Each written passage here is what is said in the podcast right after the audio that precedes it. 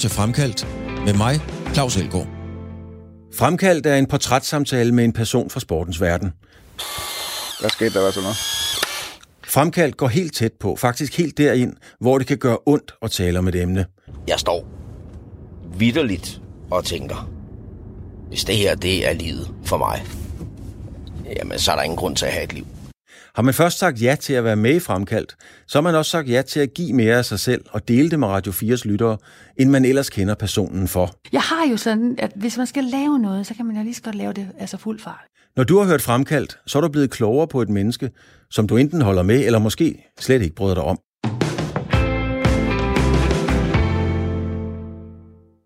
Erik Veje Rasmussen er mange blevet betegnet som den bedste danske håndboldspiller nogensinde, og han er uden tvivl også en af de mest private.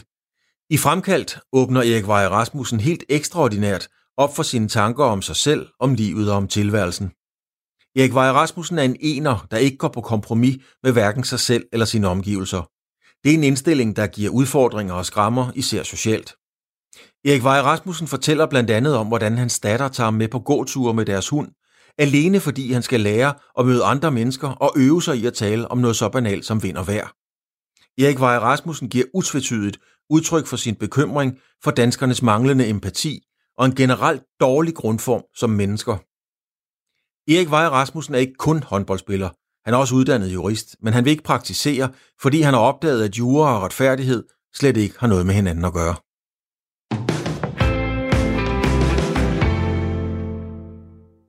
Erik, vi har allerede været, øh, været godt omkring, altså inden vi tændte mikrofonen, så har vi jo været i alle mulige, øh, alle mulige retninger. Øh, er, er, det typisk for dig, at, at, øh, at du kommer til at, om ikke kede dig, men der skal ske noget hele tiden, du, skal, du bliver pumpet videre i tilværelsen? Jamen altså, jeg nyder jo, altså jeg har nydt vores samtale utrolig meget, ikke? Øh, når det får sådan en dybde, og frem for alt også, øh, der er nogle overraskelser undervejs, og der er nogle perspektiver, og nogle, og nogle ting, man kan forholde sig til fra, fra en masse forskellige vinkler. Øh, og så også møde et andet menneske, der har en anden tilgang til det, det synes jeg er vanvittigt interessant. Men er du sådan et restløst menneske? Jeg er nok et ekstremt restløst menneske. Altså, jeg, jeg keder mig utrolig hurtigt. Øhm, jeg har faktisk også øh, svært ved sådan at, at, at, at mingle på et lidt mere overfladisk niveau. Altså, jeg har det, jeg har det bedst, når tingene får sådan en vis, en, en vis dybde. Og hvad vil det sige? Og, altså, hvornår er det, du keder dig? Hvis du møder et andet menneske, hvornår er det, du så siger, nej, det her, det, det er livet skulle for kort til? Jamen det sjove er faktisk, at, at det, det kommer jo ofte til, man kan sige, det er lige så meget, jeg keder mig lige så meget, når jeg skal til at, og hvad skal man sige, servere nogle, nogle øh, selvfølgeligheder, eller nogle almindeligheder selv. Altså samtidig så, min kæreste, hun er ved at gå, gå mok samtidig over, fordi jeg starter med at fortælle et eller andet, og så tænker jeg, ej hold kæft, det er sgu for kedeligt. Det vil jeg simpelthen ikke være bekendt at sidde og, og pådute det andet menneske. Og så, så stopper jeg midt i en sætning, fordi det, det vil jeg simpelthen ikke sidde og kede folk med. Så øh, det, det, det går ind i begge veje. Øh, jeg, er, jeg ved ikke, om man kan det restløs, men, men jeg elsker overraskelser. Altså for eksempel kan man jo sige, at meget typisk er det, da jeg skrev min bog, den første bog, og jeg også øh, jeg skrev min anden bog, som aldrig udkommer, som desværre ikke rigtig, ikke rigtig fik en, en fornuftig sammenhæng. Men øh, der satte jeg mig ned på et torv, hvor der var fuld af mennesker rundt om. Så hvis jeg får en masse sansemæssig input, så, øh, så har jeg det faktisk bedst. Du fortalte en historie om, at, øh, at din datter sagde, far, nu skal vi ud og øve os, skulle ud og gå en tur med hunden, fordi du skulle simpelthen lære at møde et andet menneske og spørge, og bare lige snakke om vejret. Hvad gik det ud på? Ja, det er fordi, de synes, jeg var utrolig dårlig til det. Og så øh, tog Sara mig en dag i hånden, og nu skulle vi prøve at gå tur med Max. Max, det var vores lille bomuldshund. Og så gik vi ned til stranden, og, og, og så gik hun så og holdt øje med mig, så nu skulle jeg så være i stand til at, at, at mødes med andre mennesker og spørge, hvad for en hund har du så? Og hvad hedder den, og hvordan plejer I pelsen på den, og, og så taler man almindelighed. Altså, der var jeg lige i træningslejr en dag. Det, øh, jeg, kan, jeg kan ikke huske, om jeg bestod, men i hvert fald så har, har det ikke rigtig haft sådan en, en, en længerevarende virkning. Men når din datter siger det, så siger hun det jo af en grund. Og når din datter siger det, så er du ikke en mand, der lader være med at tænke over, hvorfor hun siger det.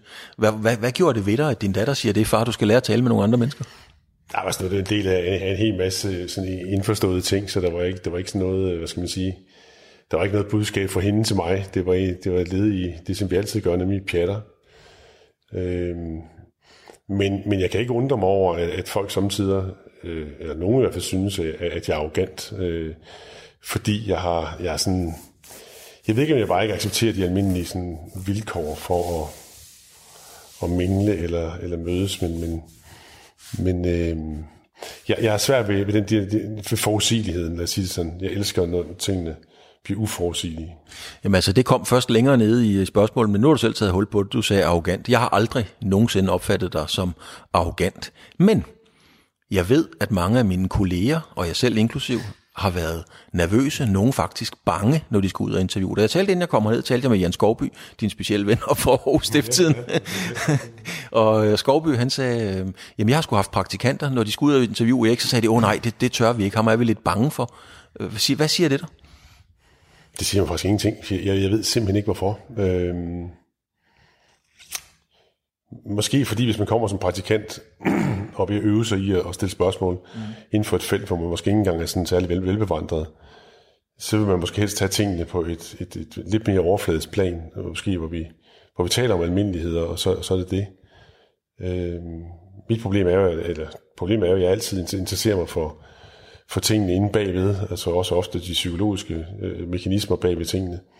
Så, så på den måde er det jo klart, at når man begynder at grave, så kan det være lidt sværere måske at følge en eller anden plan, man har lagt i forvejen. Men jeg var faktisk ude og holde foredrag for et par år siden, øh, et eller andet sted ude i omegnen af Aarhus, og der var en eller anden mand, han rakte hånden op og sagde, prøv at høre, jeg har i mange år siddet og tænkt over, hvor, hvorfor Aarhus beholdt den, sådan en pisse arrogant træner. Altså dig? Altså mig, ja. Øh, men til min store glæde sagde han så, efter at have hørt dig i dag, så, øh, så var han jo så kommet af en helt anden, øh, han havde haft en helt anden oplevelse. Men det er jo sådan noget med fremtoning at gøre, og den måde, som man, ja, de følelser, man vækker i folk, ikke? Så det er nok en blanding. Altså jeg, øh, som jeg siger, og det mener jeg virkelig, at jeg, jeg har aldrig opfattet dig som arrogant, det, det må jeg sige, ikke? det har jeg rent faktisk ikke, men, men jeg har altid været nervøs, hvis du skulle i studiet, og, og jeg har haft fornøjelsen af den nogle gange, men jeg har også mange gange tænkt, og det har jeg rent faktisk tænkt, er du aldrig glad? Ja, jeg er meget, meget tit glad. Altså, jeg har det faktisk rigtig godt øh, i øjeblikket. Øh, øh, jeg har det også tit sjovt. Mm. Men, øh, men der, er ingen, der er ingen tvivl om, at altså, jeg tænker også tit selv over det. Altså, nu har jeg også tænkt over i forbindelse med, når jeg har været i studiet og sådan noget. Ikke? Øh, det er som om, at jeg, jeg, jeg tillader mig nok, hvad skal vi sige, at, at, at, at, at hive fat i de aspekter og de synspunkter, jeg har. Og frem for alt så er, tror jeg også, jeg er sådan rimelig ærlig omkring det. Og der kunne det også være en god idé samtidig, og så bare købe en eller anden, et eller andet udsagn fra en anden, i stedet for at begynde at grave rundt i det, og så bare ligesom acceptere. Hvad, mener du med det? Det skal jeg lige forstå. Jeg tænker lidt på, når vi står i sådan en anden podiumdiskussion eller et eller andet, ikke? Så, så er det jo sådan, at man egentlig bare skal lade være med at sige noget som helst. Altså bare, øh, selvom man synes, at det er fuldstændig gagtigt, det bliver sagt, så skal man egentlig bare lade det køre igennem, i stedet for at gå i rette med det. Og der, der er jeg nok sådan en, en, en jeg er lidt en flueknipper, hvad angår al, sådan psykosociale øh, ting og sager. Dem, det, det, det går jeg vanvittigt meget op i. Jeg tror også, jeg er forholdsvis præcis omkring det. Jeg har gjort mange tanker omkring det. Og øh, der skal man nok bare lære som tider, og så øh, forstå, at verden ikke nødvendigvis bliver lykkelig af, at man kommer med udgydelse omkring det. men, men er livet sådan for dig noget meget alvorligt? Jamen, det, det, er, det er noget sket noget, fordi da vi talte sammen for nogle dage siden, så sagde du, at du ville stille mig det, sådan nogle, det gav dig sådan et par hints omkring, hvorfor nogle spørgsmål, ikke? Altså, spurgte jeg min assistenttræner i går, altså prøv at høre, der, der var en, der sagde, at jeg var meget alvorlig. Mm. Hvad, hvad siger I til det? Jo, siger Simon så, jamen det, det, altså det kan være, godt, godt være, altså, hvis, man, hvis man ikke opdager din sarkasme og din ironi og sådan noget, mm. så kan det godt virke sådan, og det, og det, det står i skærende kontrast til den oplevelse, jeg selv har af, at jeg er alt for meget pjathoved og alt for useriøs. Så øhm, det kan være, at jeg skal have inden mit selvbillede på et tidspunkt. Men der er jo et eller andet sted en, en, en filosof, der engang sagde, hellere være en, en utilfreds Sokrates, end at være en glad gris. Så lige i mit tilfælde, der kan der være nogen, der vil mene, at jeg bare er en, en, en utilfreds gris. Men det, det er selvfølgelig ikke så godt. men, men man snakker jo om, øh, spillere og trænere, og især trænere, øh, taler jo meget om det her med, at der skal være spilleglæde. Øh, man skal kunne se på, på håndboldspillere, det er tit undret mig over, hvorfor man ikke kan se i ansigterne på håndboldspillere og fodboldspillere, de faktisk har et pissegodt job søndag klokken 3, ikke? Det er tit undret mig over. Anyway, øh, men der skal vel også være livsglæde. Øh, er du ked af at høre, at der er nogen, der opfatter, at du ikke måske udstråler den livsglæde? Nej, altså, så, så, altså, der skal vist mere til at gøre mig ked af det, tror jeg. Øhm, jeg ved faktisk ikke, altså det, det, det, det, er jo, det er jo sådan et helt stort kompleks, ikke? Altså man kan starte med at spørge sig selv, hvad, hvad synes spillerne? Øh, udstråler han livsglæde? Altså jeg tror egentlig, mit gæt er nok, at de synes, at jeg i langt stykke hen ad vejen er et pjathoved, og egentlig ofte kommer med en masse useriøse plader. Øh, så er der også en anden side, den der med den første sådan skærper tonen, der, der kan, kan det godt være, at jeg måske virker sådan lidt, lidt, lidt, lidt mere farlig på grund af min sådan øh, min retoriske måde at, at, at, at angribe tingene på. Så jeg tror egentlig, måske egentlig, man vil se mig sådan, eller se folks reaktioner på det sådan lidt splittet. Nogle vil synes, det er for pjattet, og nogle vil synes, det er for alvorligt. Øh, øh, du siger noget, som jeg jo godt var klar over, du vil sige, at der skal nok mere til at gøre mig ked af det. Lad mig stramme den lidt op, Erik.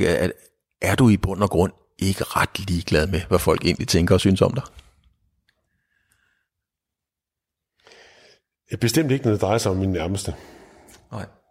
Det betyder vanvittigt meget for mig. Øh, der ville jeg blive meget, meget ked af det, hvis det var sådan, at de ikke... Øh, altså hvis de, hvis de oplevede mig, øh, at jeg gjorde nogle ting, som, som, som, ikke, som de ikke havde det godt med. Når det kommer skridt længere ud, år, så er jeg nok sådan rimelig, rimelig ligeglad. Altså, øhm, også fordi at de der mange reaktioner, der kommer, især når man er sådan en offentlig person, som jeg er, så ved man jo godt, altså, for rodfæstet og ikke rodfæstet tingene, de er. Mm. Øh, så jo, jo, jeg er faktisk, jeg tror ikke faktisk, jeg, jeg er nok forholdsvis ligeglad, ja, jo. Men hvorfor det? Altså, hvorfor øh, er det fordi, at, øh, at du ikke har behov for, at øh, der er mange mennesker, der har behov for, at nogen synes godt om dem og så videre. Du har, ikke, har du ikke behov for det, eller hvorfor er du ligeglad? Nej, det er jo ikke så meget det. Det, det handler vel mere om, at, at, at når nogle, nogle fremmede mennesker af en eller anden art skal synes om mig eller ikke synes om mig, så skal de jo have et grundlag at synes om mig på, eller også ikke synes om mig. Og det vil sige, at det, det at fodre nogle fremmede menneskers opfattelse af mig, det er fuldstændig ligegyldigt. Altså, det vil gå rundt og smile, eller, eller vinke, eller, eller, eller, eller se glad ud, eller noget andet. Altså, det er jo ikke noget, det er jo ikke noget grundlag. Det handler jo ikke om min person så overhovedet, vel? Altså, så altså, der, der, hvor det kommer tæt på, altså, hvor det er sådan et spørgsmål om ens personlighed, og de, de holdninger, man har osv., der, der, der vil jeg rigtig, rigtig gerne have, at folk kan lide mig. Men, men om en eller anden tilfældig sådan, øh, øh, synes, at jeg virker arrogant eller ikke arrogant, det, det er fuldstændig andet. Ja. Er du sådan meget, øh, er du et meget kontrolleret menneske? Ja, det tror jeg faktisk, jeg er. Altså, kontrolleret... Altså, jeg mener, der, der er... Der er mange mennesker, som er betegnet som kontrolleret. Der er en af sådan lidt strukturfascister, og som er bange for at give udtryk for følelser, og sådan prøve at holde sig inden for en, en eller anden ramme. Øh, for eksempel synes jeg, at mange kedelige men der er mange mennesker, som er kedelige på den måde, at, at de hele tiden, de ønsker kun at diskutere ting, som de er sikre på.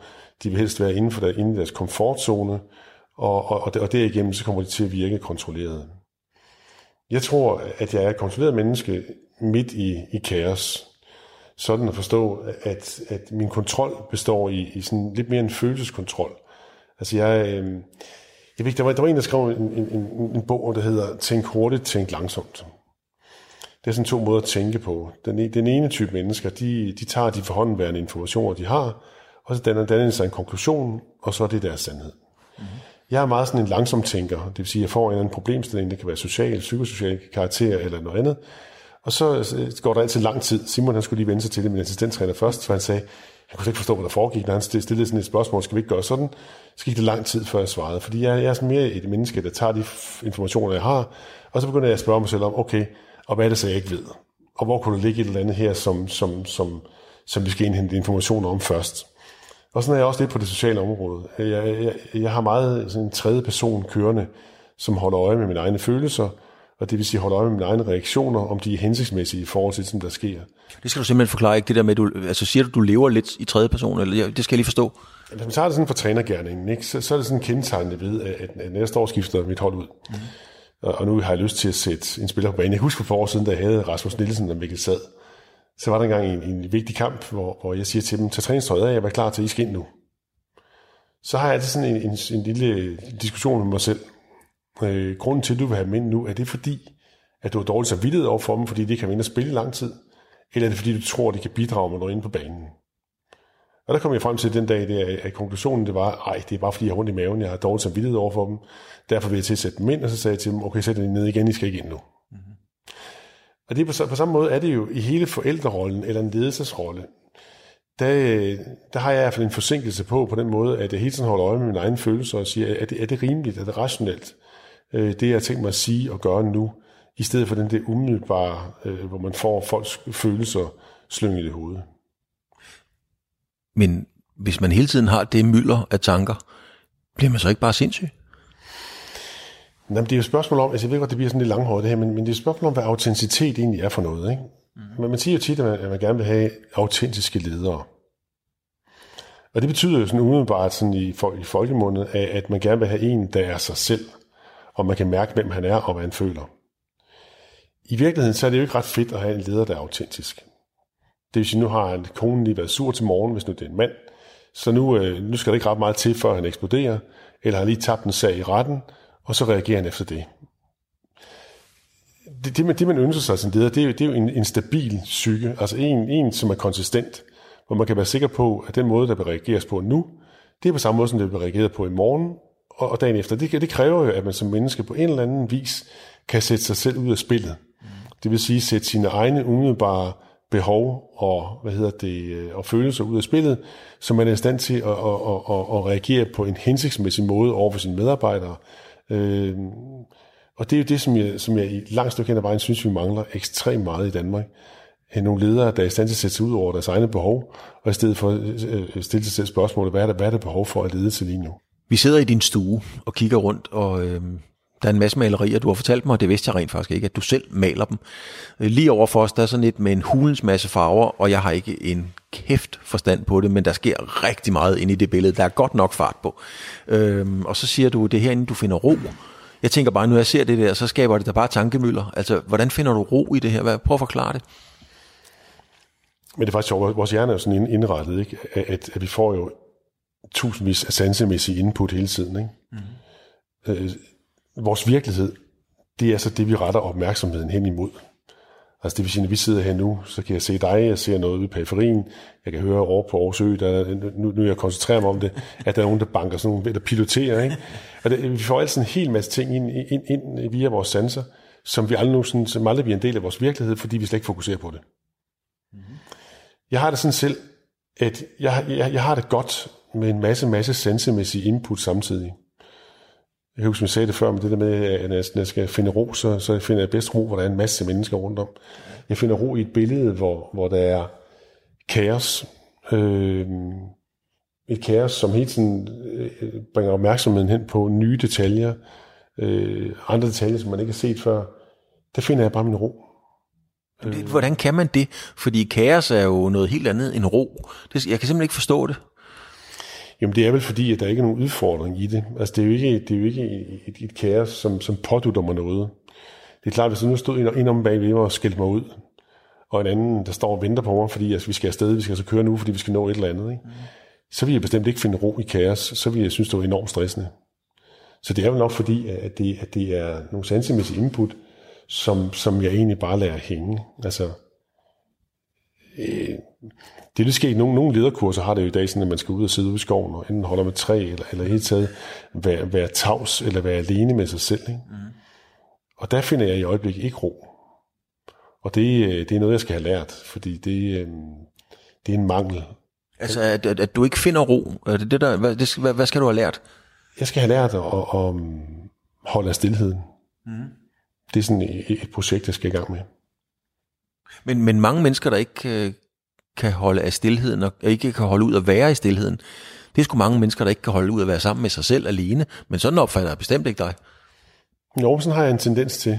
Øh, det har jeg haft de senere år. Sådan, det, det har jeg haft en tendens til, at jeg helst skal forstyrres øh, rigtig mange ting. Så der ligger et, et udviklingspotentiale. Hvordan arbejder du med det? Fordi du er en systematisk mand. Det er man jo som håndboldtræner på det niveau, du nu engang er træner på. Hvordan arbejder du med det? Det arbejder jeg faktisk ikke med. Det er et projekt, jeg har, som ligger ude, ude i horisonten. Hvornår jeg kommer i gang med det, det ved jeg ikke. Ja, fordi du er bange for at gå i gang med det? Ja, når jeg siger, det er noget, jeg skal have lært, så er det fordi, det er noget, jeg ikke er god til. Og, og, og når jeg ikke er god til det, så er det fordi, det, det forekommer sådan lidt, lidt ubehageligt. Og øhm, jeg er rigtig god til at udskyde ubehagelige ting. jo, men altså, altså man kan sige, øh, det, det forfærdelige ved at lære sig selv at kende, det er jo, så lærer man også alle løgnene at kende, som vi jo alle sammen indeholder. Dem har jeg altså ikke mange af, tror jeg.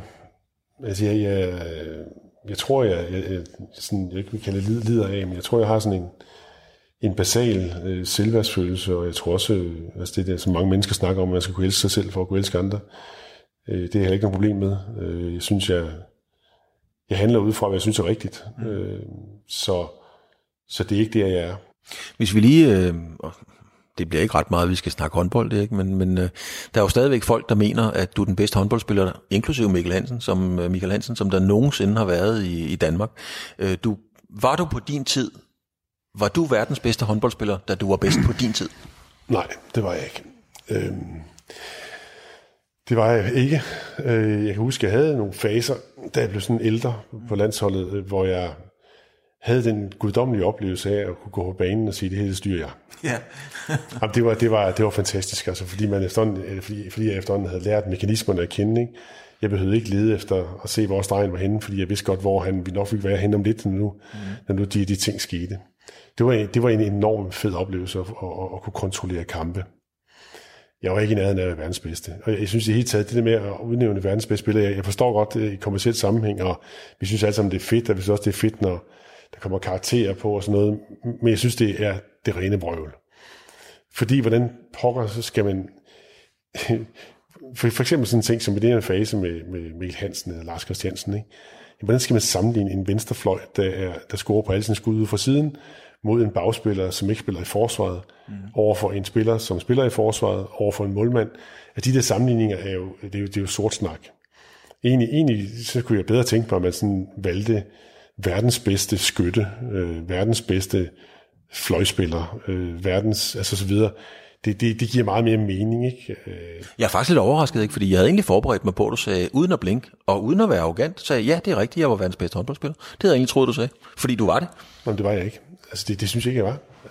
Øh, det, det, der er masser og masser af argumenter for, hvorfor jeg ikke var det, men altså, jeg, jeg, jeg er lykkelig for, at der er gået så meget tid, øh, og der er ikke nogen, rigtig nogen videooptagelser mere og sådan noget, så, så, så jo længere tid der går, øh, jo mere kan jeg påstå, at jeg var skidegod. Så.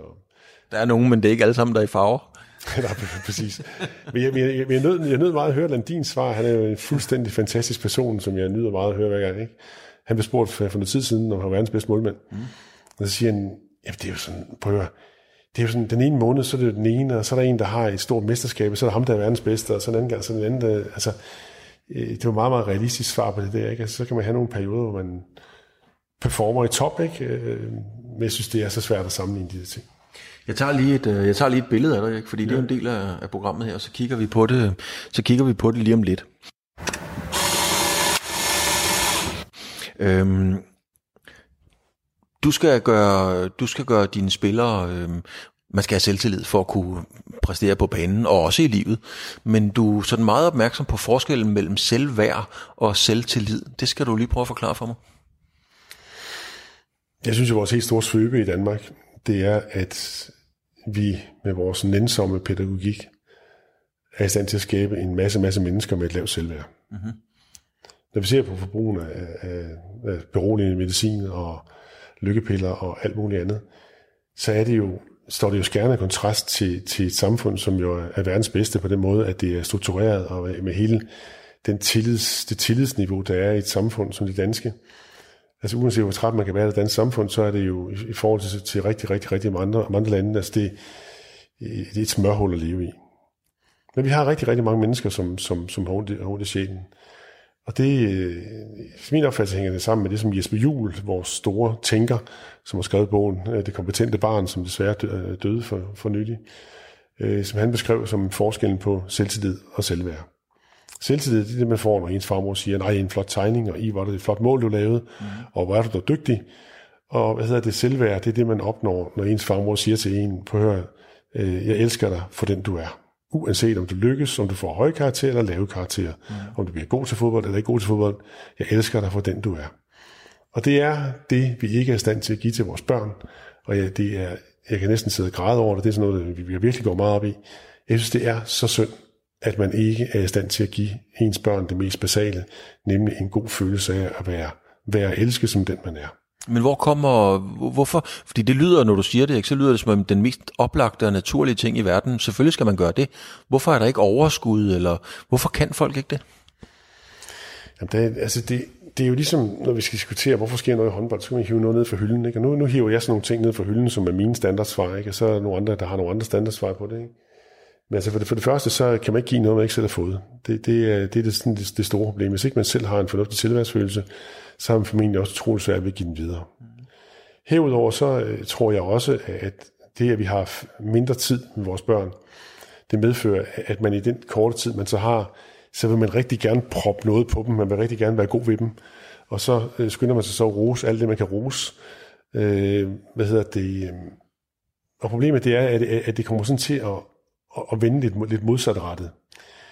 Øh, når nu bare har spillet en god fodboldkamp, og så man står og roser det fuldstændig til skyerne, og er stolt, og nej, var det fint, så skal man bare være opmærksom på, at næste gang, når barnet ikke spiller en god fodboldkamp, så, så, så udbliver det pludselig. Plus noget andet. Efterhånden som barnet får en følelse af, at fars kærlighed er lidt, er lidt bundet op på, om jeg, om jeg præsterer eller ej, jamen så er der jo satan nede med meget spil, når man, når, man, når man skal ud og spille en fodboldkamp, eller når man hele tiden skal lave noget. Ja. Så det ender med, at rigtig, rigtig mange børn, de ender med at få en oplevelse af, også selvom forældrene, forældrene selvfølgelig elsker dem, så ender det med at få en oplevelse af, at jeg er min præstation. Og, og, og er vi først kommet dertil, at, at, min, at kærligheden afhænger af, om jeg præsterer, eller om jeg øvrigt gør, som der bliver sagt, det vil sige rydde op på værelset osv., jamen så, øh, så, så er man på afveje. det skulle gerne være til nogle ting, altså til selve den der selvværdsfølelse, der opstår af, at, at man er elsket. Men hvad er det, der bekymrer dig i den sammenhæng? Altså, er det, er det det produkt, der kommer ud af børnen, eller hvor ligger dine betænkeligheder? Ja, min betænkelighed ligger, ligger i, at der er rigtig, rigtig mange mennesker, der egentlig har det dårligt psykologisk. Noget andet er, at vi får et samfund, der er så uh, fucking egoistisk, som vi har fået i dag. Altså, hvor, hvor alle kun tænker på deres egen præstationer, deres egen penge, deres egen situation.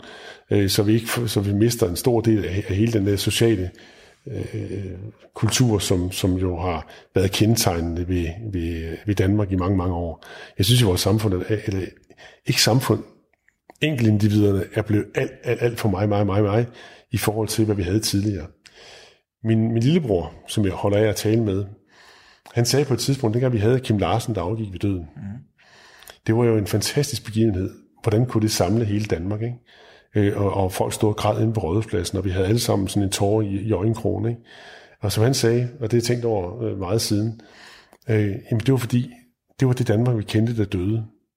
Kim Larsen var jo manifesteret ved, og, og helt taget eksponent for sådan en hel masse med hensyn, og ja. han skide på pengene, og de flotte huse, og alt muligt andet. Ikke? Mm. Så han, han var jo øh, det, som vi tidligere sådan lidt romantisk havde som, som, som Danmark, nemlig et sted, hvor man sådan tog sig af hinanden, og hvor det ikke kun var et spørgsmål om, hvem, hvem kan præstere hvad. Men, men tiden går jo ikke, og øhm, skal vi ikke bare acceptere, at vi lever i et land, hvor der ikke er plads til de gamle romantikere? Det var dengang. Jeg tror jo grundlæggende, at vi skal have en masse dygtige mennesker, og tager vi noget håndbold, eller vi tager erhvervslivet eller noget andet, ikke? så tror jeg bare, at de allerdygtigste, det er nogen, der har fået en god og sund selvværdsfølelse, som øh, er i stand til at lave det, man kalder udskydelse af behovstilfredsstillelse, det vil sige, at de kan tage en lang uddannelse, de kan se ud mod nogle mål, som ligger langt ude i fremtiden, de kan virkelig gå efter at præstere noget stort, og de har lyst til at præstere noget stort. Øh, så jeg, jeg mener ikke de to ting. Altså det, det, det er jo ikke sådan, så jeg, så jeg plæderer for, at nu skal vi sætte os ned i rundkreds og ryge hash, og så lege det en flok 60'er Nej, jeg tror bare, at det man skal give sit barn, det er på den ene side en rigtig, rigtig god og sund selvværdsfølelse, og så tør de også sætte sig nogle mål, som er langt ude i horisonten, og som er, er, er unikke for dem, fordi de er trygge ved, at jeg falder ikke dybt, fordi jeg mislykkes med det, jeg har gang i, fordi det, det er ikke det, der er mig. Jeg har simpelthen en datter i øjeblikket, som hedder Mathilde. Hun danser hiphop i USA. Mm. Hun, øh, jeg tror, hun har en god og sund selvfærdsfølelse. Hun, hun er to år, fik et, et, et, hvad hedder det, arbejdsvisum i USA, og startede på Millennium LA, det sværeste sted i hele verden at slå igennem. Hun startede faktisk først med dans hiphop, da hun var 12-13 år. Ja og hun går hele hjertet efter det. Men jeg har ikke et sekund i tvivl om, at hvis hun, hvis, når så hun falder på røven, fordi hun ikke når det, hun gerne vil, nemlig på verdensturné med en eller anden kæmpe sanger, jamen så falder hun ikke på røven som menneske af den grund. Så er det bare det projekt, der ikke lykkes, og så starter hun bare på et nyt projekt i stedet for. Men, men er, det, er individerne, er, er vi som er menneskene i Danmark, øh, for at blive håndboldsproget eller sportsproget, er vi ikke i form, er vi ikke i mental, er vi ikke i emotionel form, er vi i dårlig form ganske enkelt? Jeg tror, vi er i dårlig form, ja. Det tror jeg. Jeg tror, rigtig, rigtig mange mennesker er, er, er i dårlig form. Og, og det, der er problemet i det, det er ikke noget problem i sig selv. Men, men det, der er problemet i det, det er, at, at det, vi giver videre til næste generation, det, det, det er aldrig så godt, når, når dem, der skal give det videre, er i dårlig form. Jeg, jeg, jeg er ikke, øh, jeg er nok øh, det, man kalder kulturkristen. Jeg er ikke øh, stærkt troende. Men, men der står i Bibelen et sted, at fædrene sønder skal nedarves på børnene ind til 8. led. Og der er ikke nogen tvivl om, at de her basale ting, om man er i stand til at give folk følelsen af at være okay, som den de er, sådan den basale følelse af, at jeg er god nok, det, det er noget, som, som, som vil rende, rende bagefter os i mange, mange år, i mange generationer, fordi det er ikke noget, man har nemt ved at samle op. Vi skal lige kigge lidt på det her billede. Jeg prøver at kigge på, på billedet af dig selv. Du tager lige brillerne ned i panden, fra panden og ned i, i øjnene. Ja. Bare gerne give dig tid til at kigge på det og fortælle mig, hvad, øh, fortæl mig, hvad du ser. Det jeg ser, det er, jeg ser, at jeg har jo haft sådan fire meget, meget markante rynker i panden. Det er blevet lidt mindre de sidste øh, års tid. Det er ikke nogen tilfældighed, tror jeg. Hvad mener du? Hmm, altså, det jeg mener bare, jeg har det godt.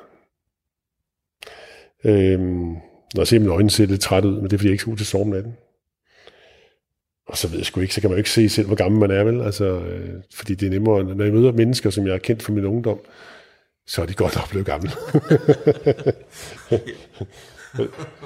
men, men det opdager man ikke på samme måde med en selv. vel?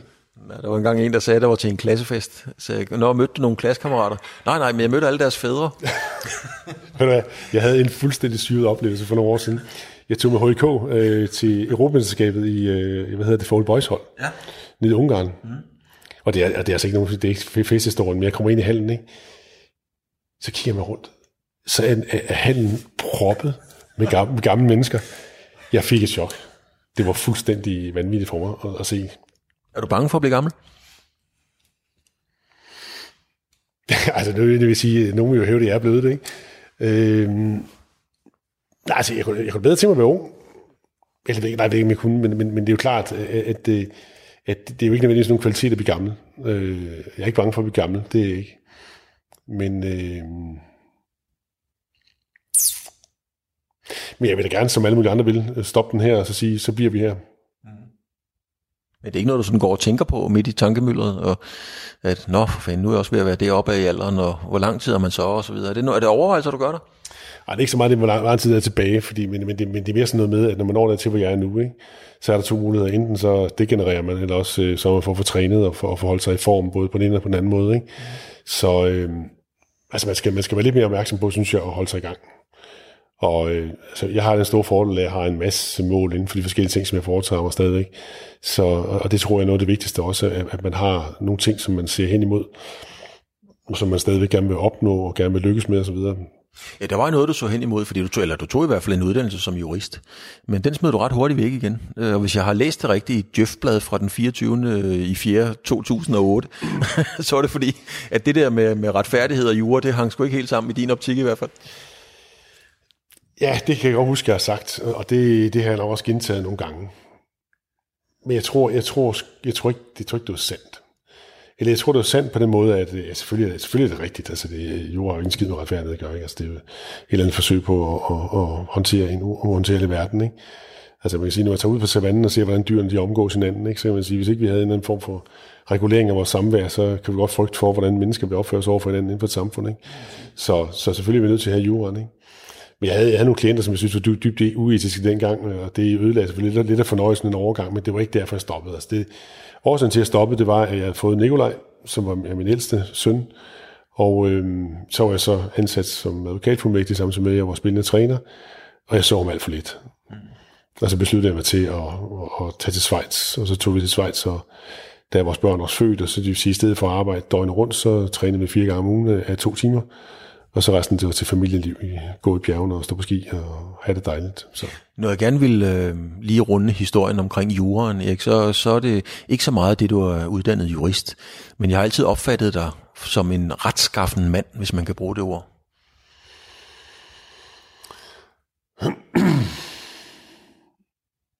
Ja, det er sådan en bog i øjeblikket. En af de ting, bogen handler om, det er, at, øh, at mange mennesker har problemer med at tilgive sig selv. Altså, det vil sige, at det, det, er, det er langt nemmere at, at tilgive andre, og, og, og fordi så kan man sige, at det er også fordi, og man kan tillægge dem forskellige motiver og årsager til, at de handler, som de gør. Og som der står i bogen, det store problem med en selv, det er, at man kender en, man kender en selv helt til bunds. og, det, og det gør det ikke nødvendigvis mere, mere, mere spiseligt det ved ikke, om jeg er ret skaffen mand, altså jeg er jo, lad mig sige sådan, jeg, jeg, lever, jeg lever på en måde, hvor jeg synes, at, at, at jeg kan leve med mig selv, og, og, og holde af mig selv i et eller andet omfang, ikke? Øh, samtidig med, at jeg jo godt ved, at, at ligesom alle andre mennesker i en lang række tilfælde, så, så mailer man jo lige sin egen kage der, og så siger man lige noget her, for det kan betale sig, og så videre. og det er jo også en, et, et skægt fænomen. Jeg har jo tit øh, moret mig over et par af dem, vi har inden for håndbolden. En af dem var Lars Rasmussen, og den anden, det var sådan øh, Dalmose, øh, som jo er begge to meget udfarende og meget... Øh, og, og, og som fører sig selv frem øh, virkelig kraftigt, når de er på. Og som jeg plejer at sige til folk, øh, øh, jeg tror ikke, de er et hak mere egoistiske, end alle andre er. De er bare ikke så gode til at spille spillet. Nej. Nej, vi skal lige sige, at Lars Rasmussen har jo øvrigt været med i Fremkaldt, okay, øhm, ja. og øh, det har han faktisk, og fortalt os om det, og Christian Dalmose, håndboldtræner, ja. ja, det er rigtigt, han, øh, han er ikke beskeden i sine udtalelser, kan man sige. Nej, og så kan man sige, altså det, det, det, og der, det kan man jo sige, hvis, hvis nogen, der, der kan spille spillet rigtig godt, øh, gerne vil prale, så sørger man jo for at sidde i en sammenhæng, hvor man sådan stille og roligt får øh, emnet biler øh, på banen. Ikke? Mm. Nå, men der er også mange biler, øh, et eller andet. Altså øh, for, for emnet biler ind, så altså man til sidst kan fortælle lidt øh, nødtvunget, at man jo nok lige har fået en ny Porsche. Ikke? Mm. Øh, hvor, hvor, hvor nogen, der ikke kan spille spillet så godt, de vil jo starte med at fortælle, hey, jeg har lige fået en ny Porsche. Ikke? Og, men, og, men det er interessant, ikke? Fordi at, det er et socialt spil, kan man sige. Ikke? Ja, men det du er træt af, har jeg en fornemmelse af, fordi du er sådan en, hvad kalder man det, en no shit guy. Altså, du gider ikke alt det pis der. Sådan har jeg altid opfattet dig. Du bliver træt i hovedet af det. Eller er det et ledende spørgsmål? Jamen, så skal du, så skal du definere, hvad, hvad træt af det er hvad. Jamen altså det der strategiske spil, hvor man kører sig selv i stilling og skjulte dagsordner og undertoner. Altså der har jeg altid opfattet dig som meget stringent. Alt det der, alt det der galleri og det der lavkagepis, det gider du ikke. Jamen altså det er faktisk øh, medvirkende til, at jeg holder utrolig meget af at være inden for sporten, ikke? men jeg er ved at brække mig over sporten mange gange. Ikke? Altså det er jo en stor gang sæt i scenesættelse. Og det, der er så vanvittigt inden for sporten, det er jo, at, at man, når det kommer til et ledelsesmæssigt hvad hedder det, plan, jeg, jeg, jeg kender jo trænere, hvor samtlige spillere på holdet hader dem, og samtidig tager de rundt og fortæller om deres fantastiske, hvordan de, hvordan de leder og, og udlægger principperne for det. Og, altså det, det er jo en stor gang fake news, der er omkring sporten, ikke? fordi man kan hive ned for hylden, hvilket argument man vil. Og frem for alt som træner har man det, den store, store lykke, at spillerne tør ikke sige en imod i offentligheden. Så, så man kan jo sådan set præsentere sig selv, som man har lyst til, mm. og det kan stå i skærende kontrast til det, man rent faktisk øh, øh, øh, foretager sig. Noget, jeg har været chokeret over mange, mange gange, det er sådan noget ude blandt erhvervsledere, ikke? at se i hvilket omfang de køber alt det bullshit, der bliver fortalt. Altså fra sportens verden? Fra sportens verden, ja. Det, det er jo, altså folk, der er højt begavet og sidder i, i store stillinger, men jeg sidder som og tænker på, at de sidder opført som hjælpeskoleelever, når de accepterer alt det der blæver, der kommer øh, fra sportens verden. Det, det, det frustrerer mig faktisk voldsomt og, og forundrer mig meget. Sporten er åbenbart et område, som man, hvis ikke man er i den, så køber man en hver historie om. Men hvordan har du kunne holde ud og være i den verden øh, så intenst i så mange år? Du er der jo stadigvæk. Jamen fordi selve den verden, som, som, som, som jeg er i, det er jo et hold. Det er jo en hel masse spillere, som er sjove, sympatiske, øh, hvor der er en masse, masse sociale interaktioner hele tiden, som er sådan et meget, meget dynamisk felt, og hvor vi har et ydermål, vi skal, vi skal, vi skal nå, samtidig med, at der også er en masse øh, på de indre linjer, vi skal nå, altså forstået på den måde, at, at vi skal vinde, men samtidig så skal vi også skabe forudsætningerne for, at man kan vinde, det vil sige, at folk har det på en måde, hvor de kan præstere osv., så, videre. så det er jo enormt sofistikeret, og det er vel også derfor, tror jeg, at, at min frustration bliver så meget større, når jeg ser alle de her klichéer og forenklinger, øh, øh, som man går ud og sælger til omverdenen, som jo slet ikke på nogen måder nærmer sig virkeligheden. Altså klichéer er jo ofte det, der beskriver tilværelsen bedst. Det er jo det, som, så derfor har klichéer vel sin berettigelse. Okay. Altså, klichéer, nu skal vi lige blive hvad, hvad, hvad en kliché er for noget, ikke? Hvis nu vi siger, at vinderen har altid ret, ikke? Øh, det er jo sådan en kliché. Mm. Øh, så beskriver den tilværelsen, nej, det ved jeg ikke, hvad den gør. Den, den, den, den beskriver et eller andet om, at man nok teoretisk set efterfølgende vil spørge vinderen, hvad gjorde du? Og det han så fortæller, at han gjorde, det har han så ret i. Ja, han har ret i, at han gjorde det, men hvis vi skal til at gå kravle ind bag sporten, mm. så skal vi jo tale om principper. Vi skal tale om psykologien bagved. Og der er det, jo ikke, det er jo ikke nok at se på, om man har vundet. Jeg, jeg, jeg gav dig eksempel før, når jeg give det her også øh, til mikrofonen. Ikke? Hvis vi forestiller os nu, øh, da Ulrik Wilbæk han overtog det danske landshold, og skulle ned og spille VM i Tyskland. Øh, nu skulle det endelig lykkes med, øh, og man klaret sig godt til et VM. Jeg sad nede i Ostsehalle de tager en eller anden kamp, så spiller de mod Norge, og i, i, da, der, da der mangler 30 sekunder, så skyder Andre Jørgensen på undersiden af overlæggeren, og bolden ryger ud til en dansker, som ryger op til en anden en, ligesom vi har set det så før i Ulriks regeringstid, og så scorer vi så med et sekund, et eller andet stil. Ikke? Ja. I hvert fald så var det, fordi Andre Jørgensen skød en millimeter for langt, for langt oppe, så røg Danmark i, i, i det videre forløb i mellemrunden, og derfor så endte det også med, at vi fik en bronzemedalje, jeg tror det var.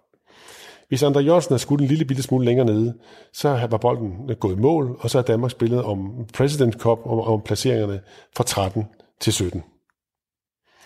Når vi skal kigge på nu, hvad var det, man gjorde op til det her mesterskab af forskellige ting, så kan det jo ikke hjælpe noget, at man så bare siger, okay, øh, mesterskabet blev samlet til en succes, vi fik bronze, og derfor så de ting, vi gjorde på vej derhen, det var, det var ting, som fører til, fører til hvad hedder det, succes. Fordi hvis vi havde, han bare skudt en anelse længere nede, så har alle de samme ting været vejen til fiasko. Mm. Og derfor er det jo noget frygteligt pis, når man, når man ligesom går ud og ser, hvem har succes med et eller andet, og så spørger man om, hvordan gjorde han, og så øh, sætter vi korrelation mellem, eller så siger, sætter vi lighedstegn mellem, han gjorde det og fik succes, ergo er en god idé at gøre det her. Vores helt store problem, når vi har med sporten at gøre, og når vi har med rigtig mange af de her ting at gøre i det hele taget, det er, at vi som mennesker har et enormt behov for, at tilværelsen er forudsigelig. Vi kan næsten ikke holde ud, at folk bliver syge uden grund.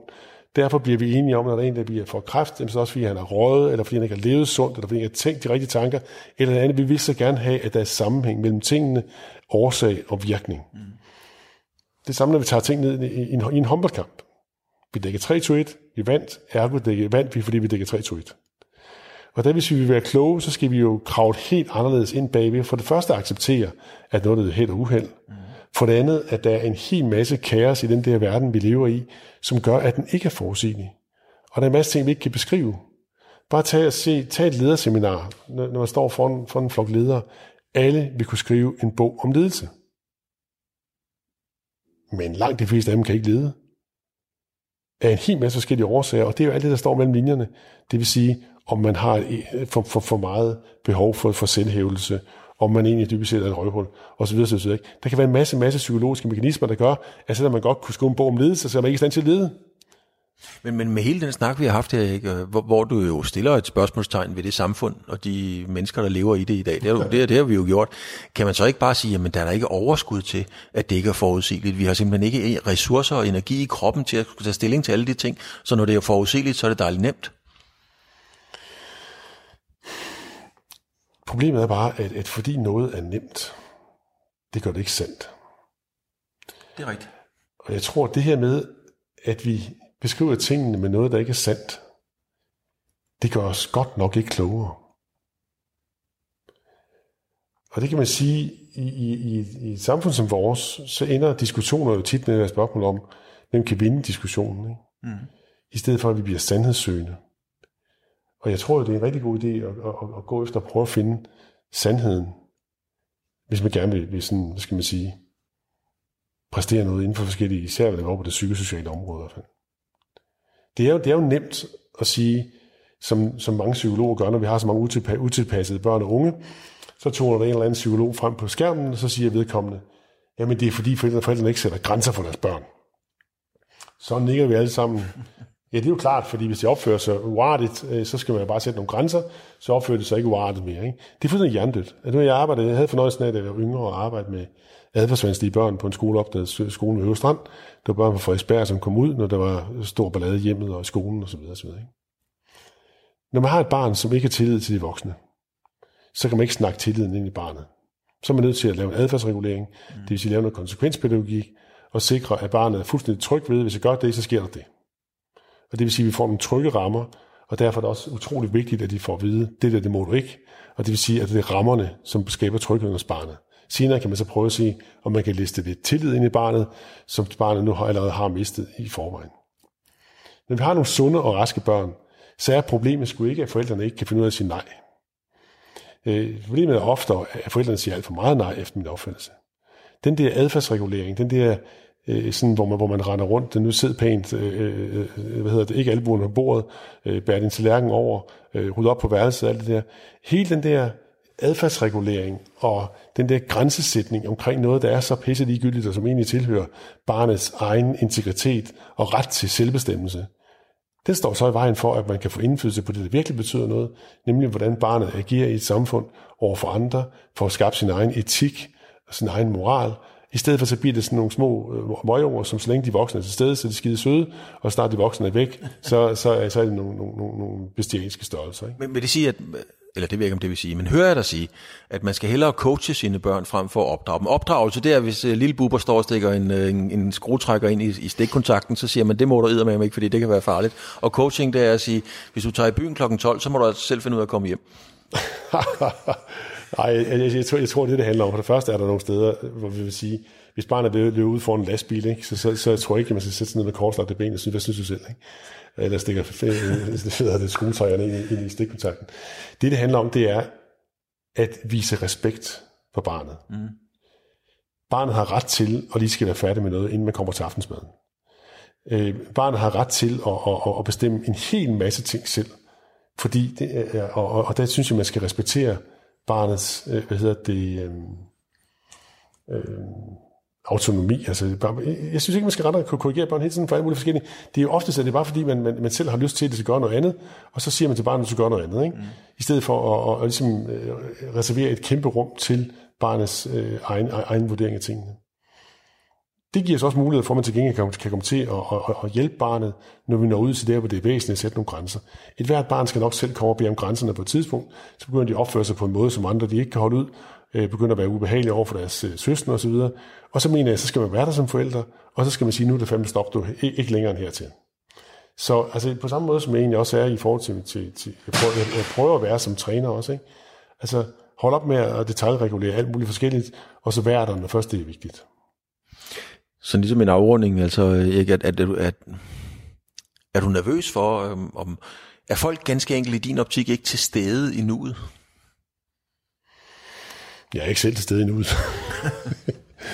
jeg er altid i gang, altså det, det er faktisk en af de ting, som jeg arbejder lidt på. Øh, jeg er altid i gang med at forberede mig på en fremtid, som, og, og som nogen siger, at øh, livet det er det, der leves, mens vi får forberedt fremtiden. Ikke? Jo. Så det skal jeg selv være meget, meget bedre til. Jo, jeg tror, at folk er til, er til stede nu. Jeg tror ikke så meget, det er det. Øh, men jeg synes ikke, at vi er gode nok til at uddanne os og vores børn følelsesmæssigt. Så vi bliver, så vi bliver trygge nok ved os selv. Det synes jeg er stort. Jeg synes, det var enormt spændende at læse øh, den bog, der kom på et tidspunkt, En tigermors kampråb. Det var en kinesisk kvinde, der fortalte om, hvordan hun opdrager sine børn. Mm-hmm øh, hvordan det virkelig var med kæft tredje retning, og det var, hun skulle klaverundervisning den, den første hele dagen var forbi fra 10 til 11, og så øvrigt lige læste ekstra fra 11 til 12, og så i gang næste dag, og hun kørte det sådan som dressur. Og det var der kæmpe diskussioner i Danmark om, om det var, en, øh, altså det var fuldstændig børnefjendsk. Og det synes jeg ikke, det var. Forstået på den måde, at hvis vi hensætter os til Kina, og man ved, at det er en social, det rute, man kommer ud for, hvis ikke man klarer sig, så er det vel en forældres ansvar at køre det så benhårdt, så børnene de fik en ordentlig tilværelse. Og, det, og, og, og der kan man sige, et, et, et moder-barn-forhold i den situation er jo også bare med en anden forventning. Det, der er vores store problem i Danmark, tror jeg, det er, at vi har store forventninger til, at vi tager hånd om hinanden. Øh, børnene har, har med rette forventninger om, at mine forældre, det er dem, der, der skal sørge for mig, og, og som sørger for, at jeg har det godt indvendigt.